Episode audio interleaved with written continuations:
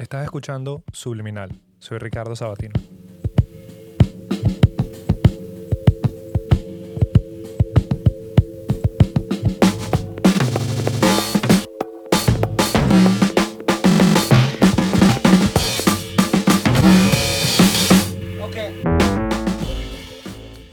El episodio pasado eh, hablé sobre cuáles son las formas como la verdad se está rompiendo en Internet y fue algo, algo distinto a lo que normalmente hago.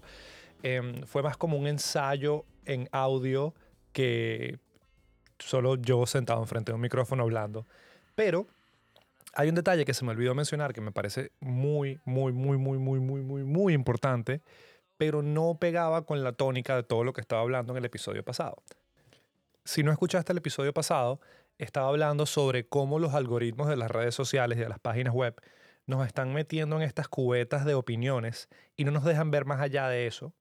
Y en parte es nuestra culpa y en parte es estas empresas gigantescas de redes sociales que están optimizando para hacer lo que tienen que hacer, que es hacer más dinero. Pero eso es algo completamente aparte y voy a dejar el link a ese episodio en la descripción de este episodio. Pero hay una cosa que va más allá de esto que olvidé mencionar, que es muy importante, que se llama las fallas de la lógica. Esto va a ser una explicación muy amateur de lo que son las fallas de lógica. Cualquier persona que estudió derecho, periodismo o política me va a escuchar y va a saber que tengo muchos huecos en, en lo que estoy diciendo, pero estoy hablando de conceptos básicos. Creo que puedo explicar esto. La lógica es una ciencia formal es una rama de la filosofía y de la matemática que estudia los principios de la demostración y de la inferencia válida. ¿Qué significa esto? La lógica es una ciencia como la química estudia la materia, em, la biología estudia la vida, la matemática estudia los números, la lógica estudia la inferencia. Y la inferencia son formas como llegamos a aprender las relaciones entre diferentes actos o conceptos hasta llegar a algo que puede que sea verdad. Y el Internet tiene un problema de inferencia, porque tenemos una sobrecarga de información, tenemos acceso a tanta información que asumimos que tenemos todos los hechos y tenemos todos los datos, pero olvidamos que estamos dentro de una cubeta de información y no estamos viendo fuera de eso, no estamos viendo fuera de lo que el Internet considera que son nuestros gustos porque estamos atrapados por los algoritmos. Pero ahora, ¿a qué me refiero con inferencias y con lógica? Voy a hacer unos ejemplos de inferencias que son válidas, es decir, oraciones que están escritas de una forma en las cuales tiene sentido lo que estoy diciendo, mas no quiere decir que sea verdad o sea mentira. Voy a decir tres inferencias, me van a decir cuál está equivocada. Si está soleado, es de día. Está soleado, por lo tanto, es de día. Si no es lunes, entonces es martes. Hoy no es lunes, por lo tanto tiene que ser martes todos los planetas giran alrededor del Sol. Marte es un planeta, por lo tanto Marte gira alrededor del Sol. Estas tres inferencias son perfectamente válidas y la forma como están escritas es válida. Sin embargo, dos de ellas se ajustan a la realidad y una de ellas no se ajusta a la realidad. Cuando una inferencia está escrita de una forma válida y también se ajusta a los hechos reales, se considera una verdad hay muchos días en la semana y el hecho de que no sea lunes no quiere decir que es martes. Dentro del estudio de la lógica y el estudio de las inferencias y el estudio de cómo entendemos el mundo, hay unas cosas que se llaman unas falacias de lógica. Son argumentos que suenan reales, mas tienen fallas como están hechos que inmediatamente los hacen inválidos. Hay docenas de falacias de lógica y cada una se merece su propio podcast. Pero para, el caso de este episodio solo me interesa una, que se llama el argumento de ignorancia o argumentum ad ignorantam, como se dice en el estudio de la lógica, que empezó que sí en Grecia y por eso todos los conceptos están en latín. Y esta es una falacia que dice así, si no puedes probar que X es falso, entonces X es verdadero. Suena bastante sencillo, pero ok, voy a hacer el experimento hablando sobre un tema en específico. Una falacia de lógica sobre la vida en otros planetas diría como, como no puedes probar que no hay vida en otros planetas, entonces hay vida en otros planetas. O puedo hacer el argumento contrario. Como no puedes probar que hay vida en otros planetas, por lo tanto, no hay vida en otros planetas. Este argumento se vuelve especialmente problemático hoy en día porque todos tenemos tanto acceso a información que inmediatamente asumimos que si no tenemos pruebas para demostrar algo, ese vacío significa algo. Eso es un problema porque empezamos a escuchar argumentos como no puedes probar que Bill Clinton o Bill Gates no fueron pedófilos porque los vi en una foto con Jeffrey Epstein. Obviamente son todos unos pedófilos. O no han habido estudios que prueben que las ondas 5G no causan cáncer. Por lo tanto, obviamente causan cáncer. Todas estas cosas son inferencias que suenan como argumentos reales, pero no puedes buscar probar algo por ausencia de algo más. Es como en un juicio, un abogado no puede llegar y decir, no hay pruebas que digan que esta persona no asesinó a esta otra persona, por ende es culpable. Son cosas que los abogados, los periodistas y los políticos están entrenados para buscar y romper ese argumento, pero en un mundo donde todos compartimos una cantidad de información tan grande, pasan colado en redes sociales. Y un ejemplo que se me ocurre que explica perfectamente cuál es el peligro de estas falacias de ignorancia es el de las vacunas, porque es algo que toca tantos puntos tan delicados. O sea, el, el argumento dice lo siguiente, no he visto ninguna prueba que me diga que las vacunas no causan autismo. Como sigo a tantos doctores, políticos y personas inteligentes y no me han dicho nada, asumo que están escondiendo algo y que las vacunas están ligadas al autismo he escuchado tanto personas que considero completamente locas como personas que respeto muchísimo hacer este argumento, pero porque toca algo que es muy, muy sagrado para los padres que son sus hijos.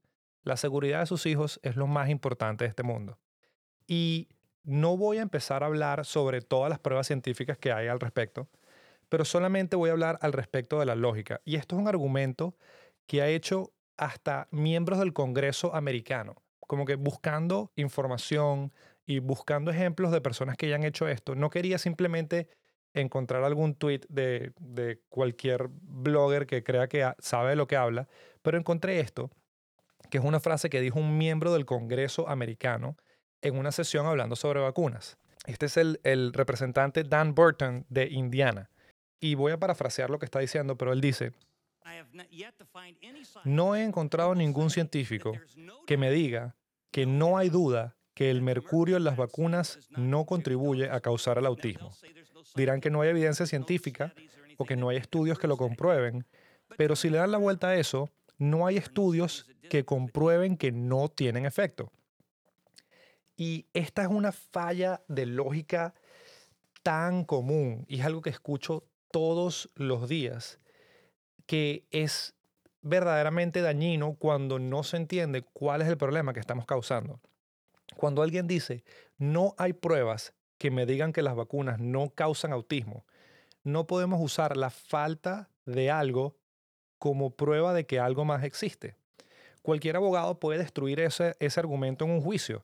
No hay pruebas de que yo no toqué esa arma, por ende, esa arma es tuya. No, eso es algo que simplemente no se puede usar como un argumento lógico.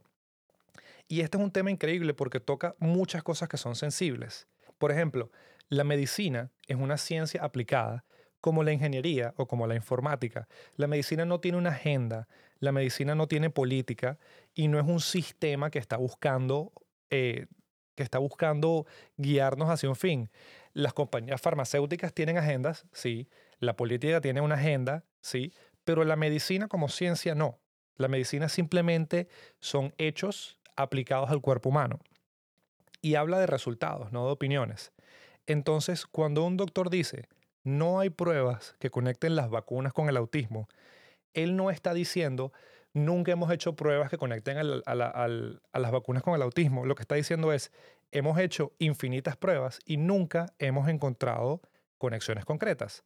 De la misma forma que un físico diría, no hay evidencia de que los humanos pueden volar, o que un ingeniero diga, no hay evidencia de que esta silla pueda aguantar el peso de este camión. Son simplemente ciencias aplicadas y el lenguaje que usan para explicar las cosas no no es necesariamente el lenguaje que usamos todos los días en conversaciones normales. Y el problema de esto es que con solamente sembrar la duda de que hay, puede que exista un problema con las vacunas que le pongas a tu hijo, estás creando un problema porque estás haciendo que los padres empiecen a desconfiar del sistema clínico y de la ciencia de la medicina, lo cual genera un miedo, una ansiedad de que, hey, quiero lo mejor para mi hijo, no tengo toda la información, por ende voy a esperar hasta tener toda esa información. Pero nunca la vas a tener porque como uno confía en ingenieros para hacer un edificio, uno confía en doctores para encargarse del cuerpo humano. Es simplemente alguien que está más allá del conocimiento que uno puede llegar a tener y como sociedad aceptamos que está bien y estamos confiando en esa persona. Y los padres, preocupados por el bienestar de su hijo, no saben qué hacer. Y esto solamente estoy hablando del problema de lógica que existe en el argumento de las vacunas. Ni siquiera estoy empezando a hablar de los problemas biológicos o de las pruebas científicas que son infinitas en contra de ese argumento, pero a nivel de lógica es un ejemplo perfecto de cómo algo pequeño, como un argumento sin bases, pero que suena lógico, puede llegar a destruir la confianza de una institución. Y esto pasa todos los días pasa con las personas que aferran sus opiniones muy fuertemente a un tema del cual no son expertos. Aprender a agarrar opiniones suavemente. Como que entender que puede que no tengo todos los datos y puede que todo lo que yo estoy pensando esté equivocado, pero estoy abierto a entender si hay un argumento en contra. Eso va en contra de la forma como nuestros cerebros están diseñados, porque como seres humanos estamos estamos eh, programados para primero creer y después dudar. De manera evolutiva, uno siempre tenía que creer primero y después dudar porque mejoraba la supervivencia. Si uno estaba en una sabana y escuchaba el ruido de unas hojas moviéndose en la lejanía, uno primero tenía que creer que es un león que viene a comerte y después dudar al respecto. Porque en el 99% de las, de las ocasiones eso mejora tus chances de sobrevivir. Pero hoy en día, en un mundo donde no estamos en peligro inminente y estamos bombardeados de hechos a cada segundo, hay que pasarse un switch e intentar cambiar el pensamiento a ¿por qué estoy creyendo esto que estoy leyendo de buenas a primeras? Y no estoy buscando hechos que, lo, que me digan lo contrario. Em, un ejemplo que vi justamente ayer fue una persona que respeto muchísimo, que es el fundador de una de las empresas de tecnología más grandes de Latinoamérica, Platzi, em, puso un tweet conectando a Ghislaine Maxwell, que ella era la, es la co-conspiradora del tráfico sexual infantil con Jeffrey Epstein, esta mujer súper poderosa que tiene fotos con todos los multimillonarios del planeta, que ahorita está presa y pusieron una, un, alguien puso un argumento en Twitter diciendo que Ghislaine Maxwell tenía una de las cuentas más poderosas de Reddit y controlaba qué noticias se posteaban y qué, qué noticias no se posteaban. Se escuchaba increíble y estaba 100% dispuesto a creer en esta teoría porque, ¿saben qué? Maybe. Pero cuando me meto a ver la historia, la única conexión que tenían entre, esta, entre esta verdad que estaban diciendo y las pruebas eran que la cuenta de Reddit también tenía el nombre Maxwell y hace ocho años hizo un comentario vagamente pedófilo, pero not really. Y con esas dos conjeturas se agarraban de este hecho y empezaban a decir, no hay pruebas que digan que esta persona no es Gillian Maxwell.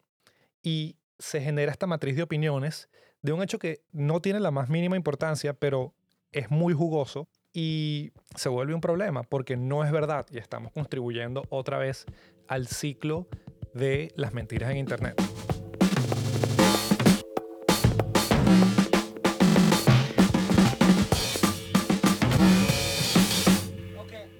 Si estás buscando más información sobre este tema o cualquier otra cosa que he hablado en el podcast o quieres recibir recomendaciones de música, libros, aplicaciones, Em, páginas donde conseguir inspiración en Internet, como lo hice en el, en el último email, te puedes suscribir a la lista de correos que está en podcastsubliminal.com, donde un par de veces al mes estoy enviando cosas que me parecen interesantes que encuentro por ahí en internet.